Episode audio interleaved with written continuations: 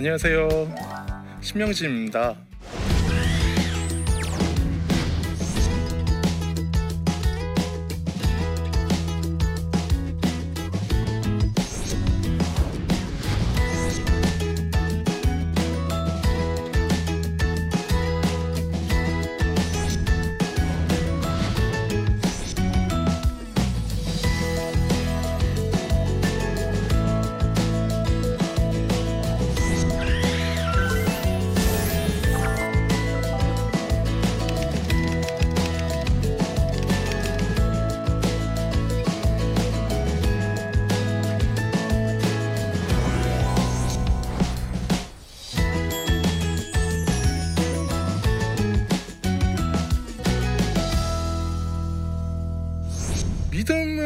먼저 갖기 위해선 나 자신을 인정해야 되는 거죠.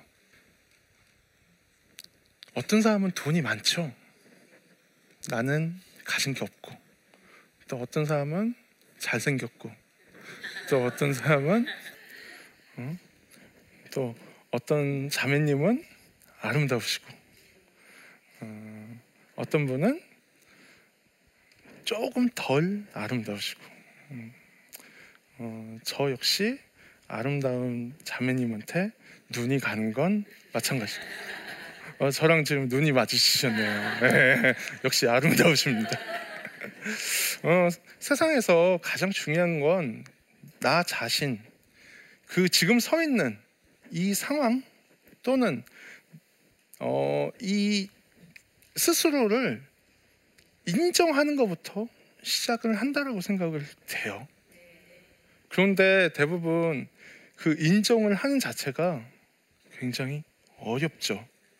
음, 저 역시 마찬가지였습니다.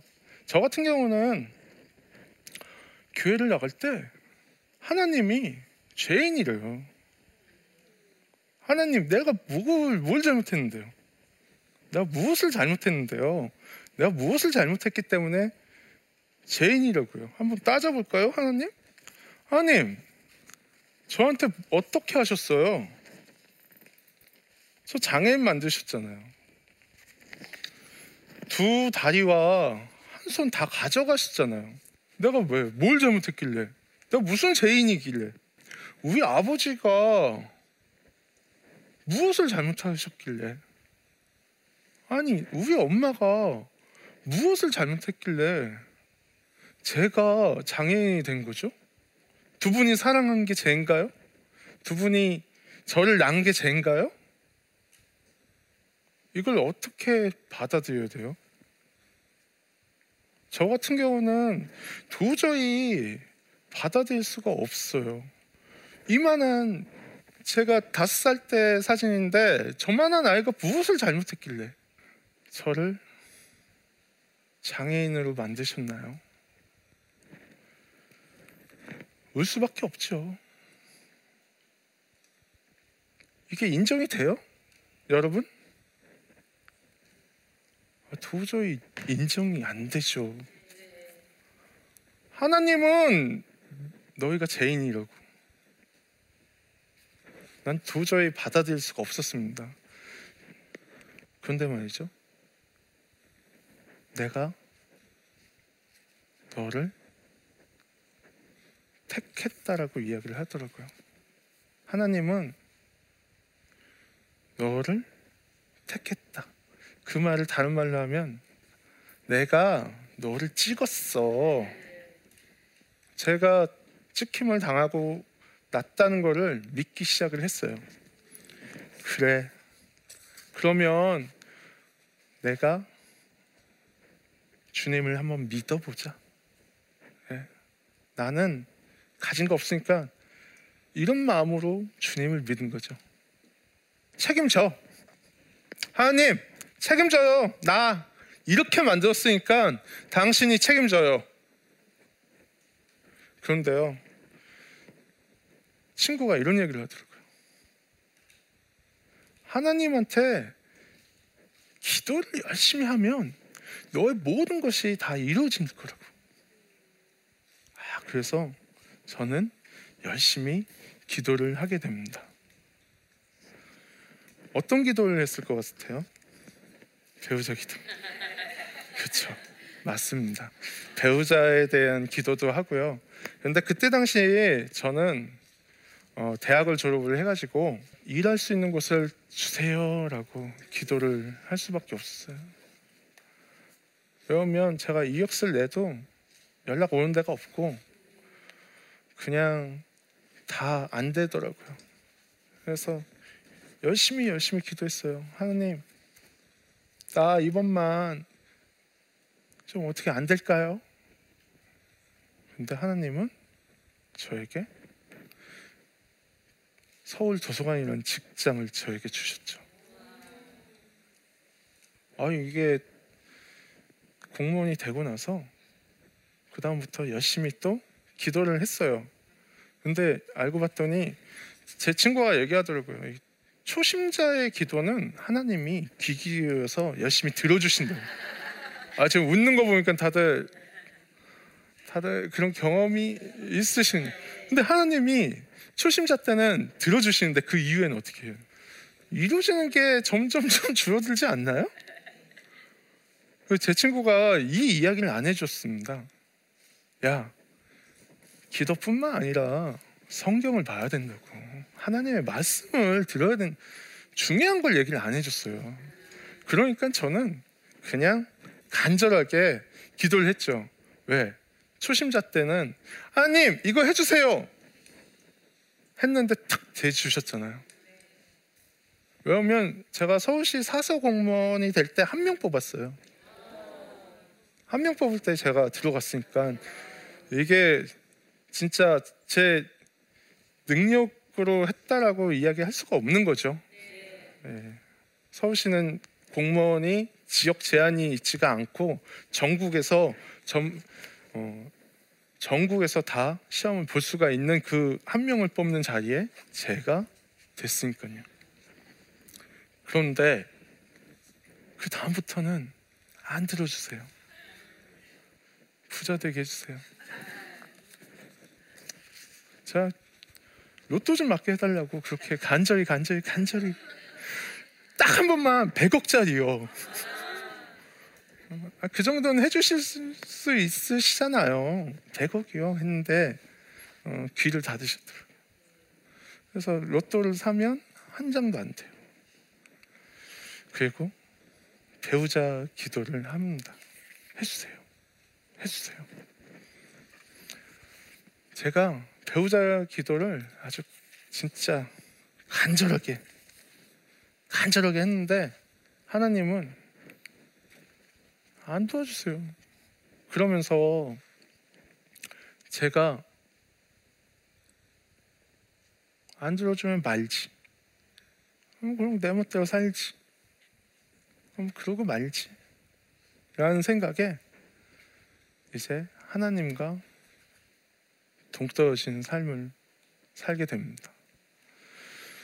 나 스스로 죄인이란 부분에 대해서 인정을 안 하고 내가 기도를 하던 것을 하지를 않고 그런 상황 속에서 하나님은 저를 어떻게 하셨다고요? 찍었다고 했죠.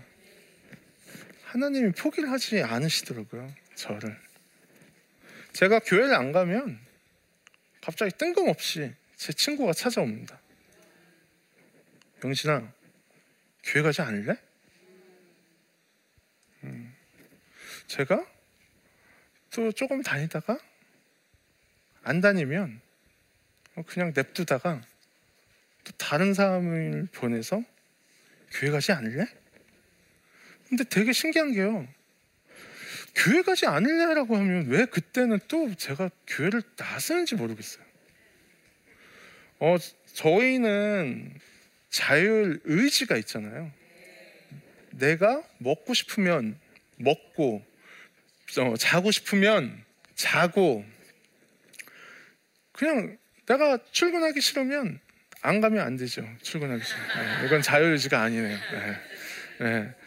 내가 뭔가를 하고 싶으면은 해도 되고 안 해도 되고의 의사가 저한테 있었는데 이상하게 하나님은 저에게 누군가를 보내서 명진아 교회 가지 않을래?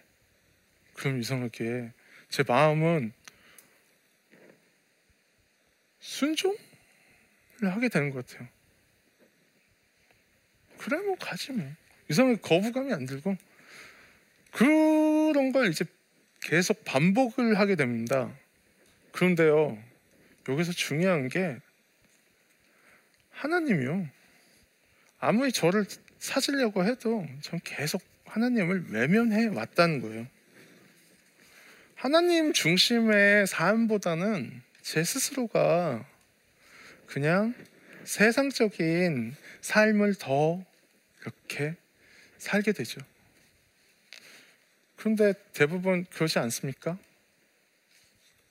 오늘 교회 아 피곤한데 아 오늘 교회 귀찮은데 저 같은 경우도 어, 교회에 대해서 가는 날 있고 가지 않는 날 이런 식으로 많이 있, 더라고요 어, 이런 생각을 하게 됐습니다.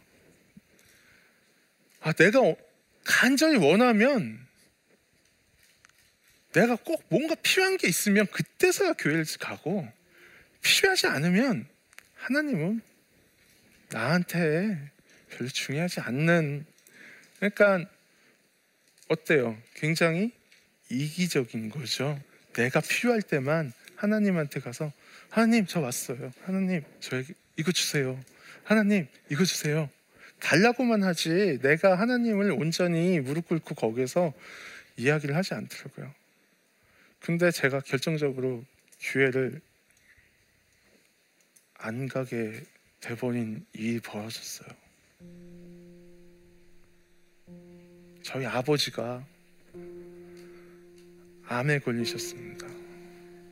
그리고 이미 확인을 됐을 때는 간암 말기셨어요.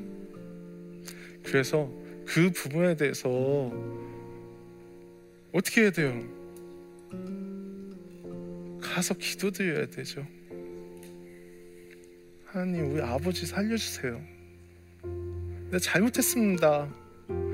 우리 아버지요 자식 장애인 되고 이 자식을 위해서 한없이 고생만 하셨어요.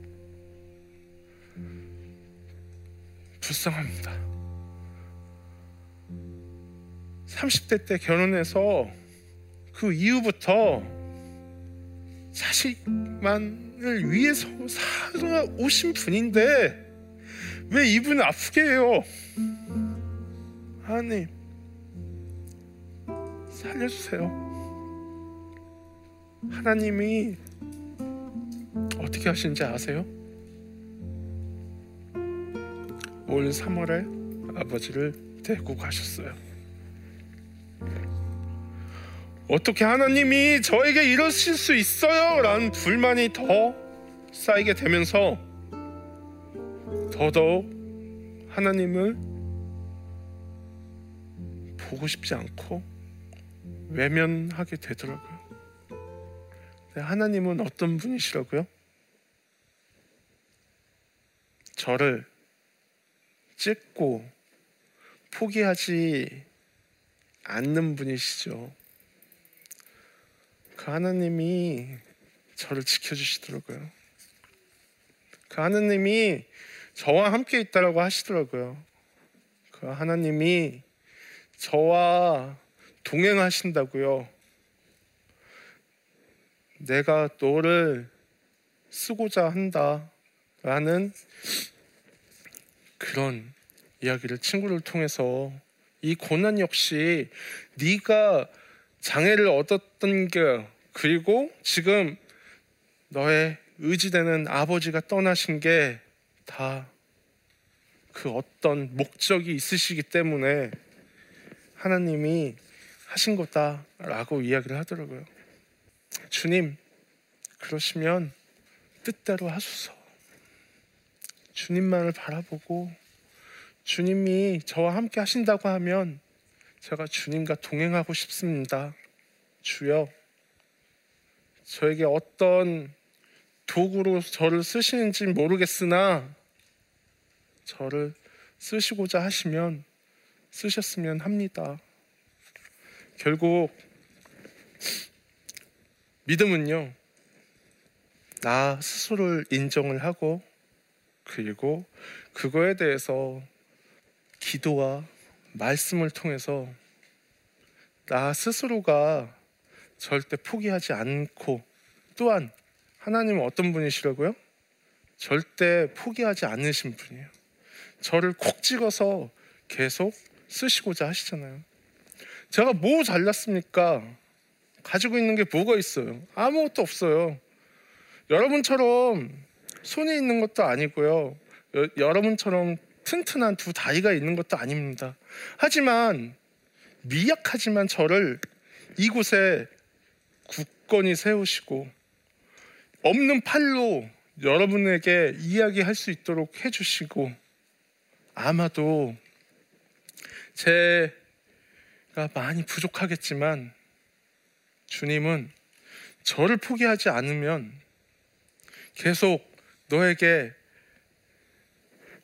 너를 어떤 걸로 쓰시고자 한다라고 저에게 계속 이야기를 하신다라고 하면 제가 주님만을 따르며 살고 싶어요. 믿음에 대해서 내 스스로가 죄인인 부분에 대해서 인정을 하시고요.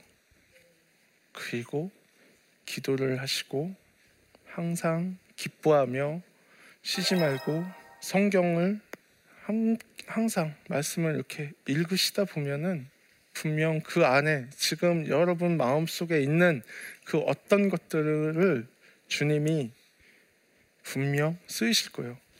제가 여러분보다 못하는데도 지금 하나님이 이렇게 이 앞에 세우셔서 말씀을 하게 해주시잖아요. 여러분도 크게 쓰실 것을 믿고 여러분들의 계획이 있음을 믿으셨으면 합니다.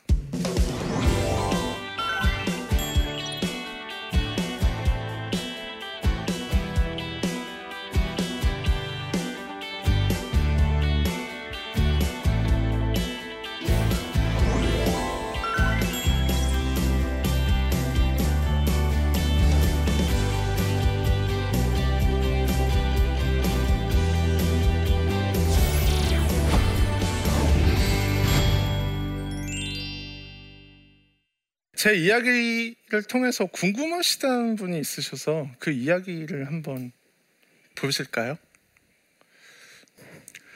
불편한 몸으로 많은 것들을 해내셨는데 앞으로 더 도전하고 싶으신 일이 있으신가요?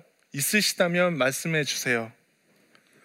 음, 이렇게 저는 음, 그냥 즐기고자 했던 것들을 사람들이 많이 좋아해 주시더라고요.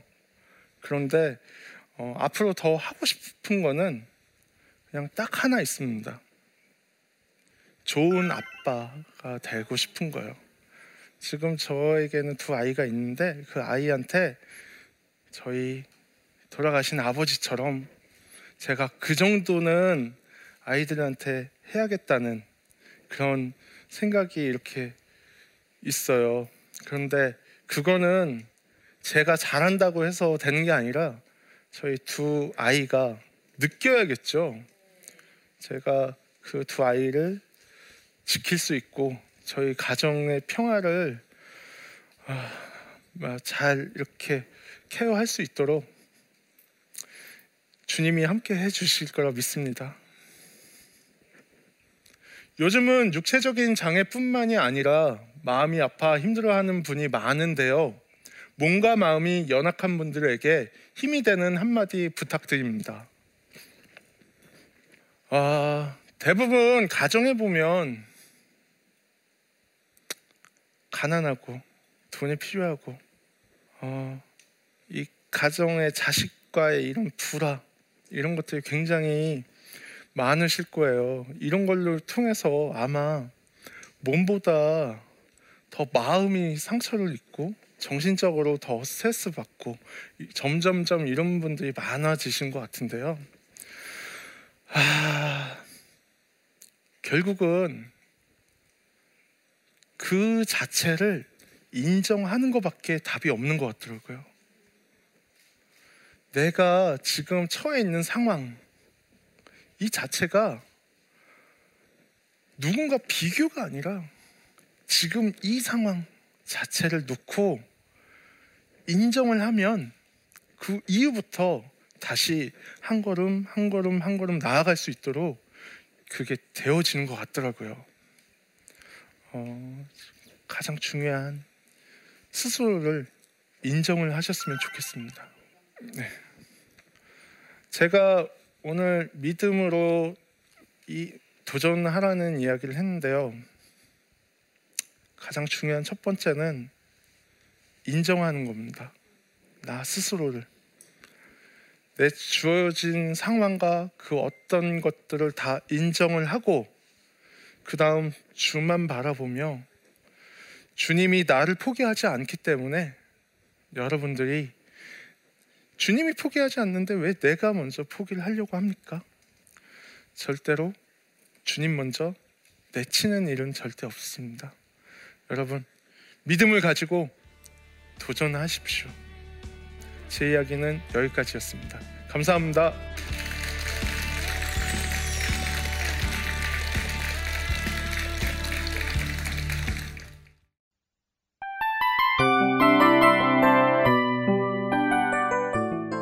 이 프로그램은 청취자 여러분의 소중한 후원으로 제작됩니다.